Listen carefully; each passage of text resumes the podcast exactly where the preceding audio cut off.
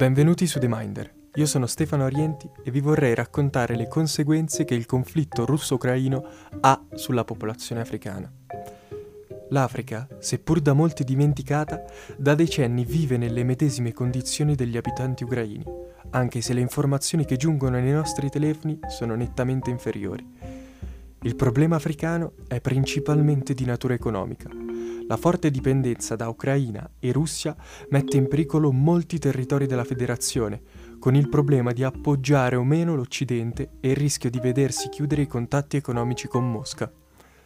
L'invasione dell'Ucraina ha colpito duramente molti paesi del Medio Oriente e del Nord Africa, soprattutto per l'alta dipendenza da Kiev e Mosca nella fornitura di grano la chiusura dei porti ucraini e l'interruzione del traffico nel Mediterraneo ha portato a un incremento del prezzo del grano del 23% a febbraio, un record dal 2015. Situazione ancora peggiore quella che persiste nel Libano, di fronte ad una crisi economica e finanziaria che ha fatto precipitare nella povertà l'80% della popolazione nel 2019, il territorio ha solo quanto basta per durare un mese e mezzo, dato che quasi tutto l'export di frumento proviene da Kiev, chiusa economicamente nella morsa russa.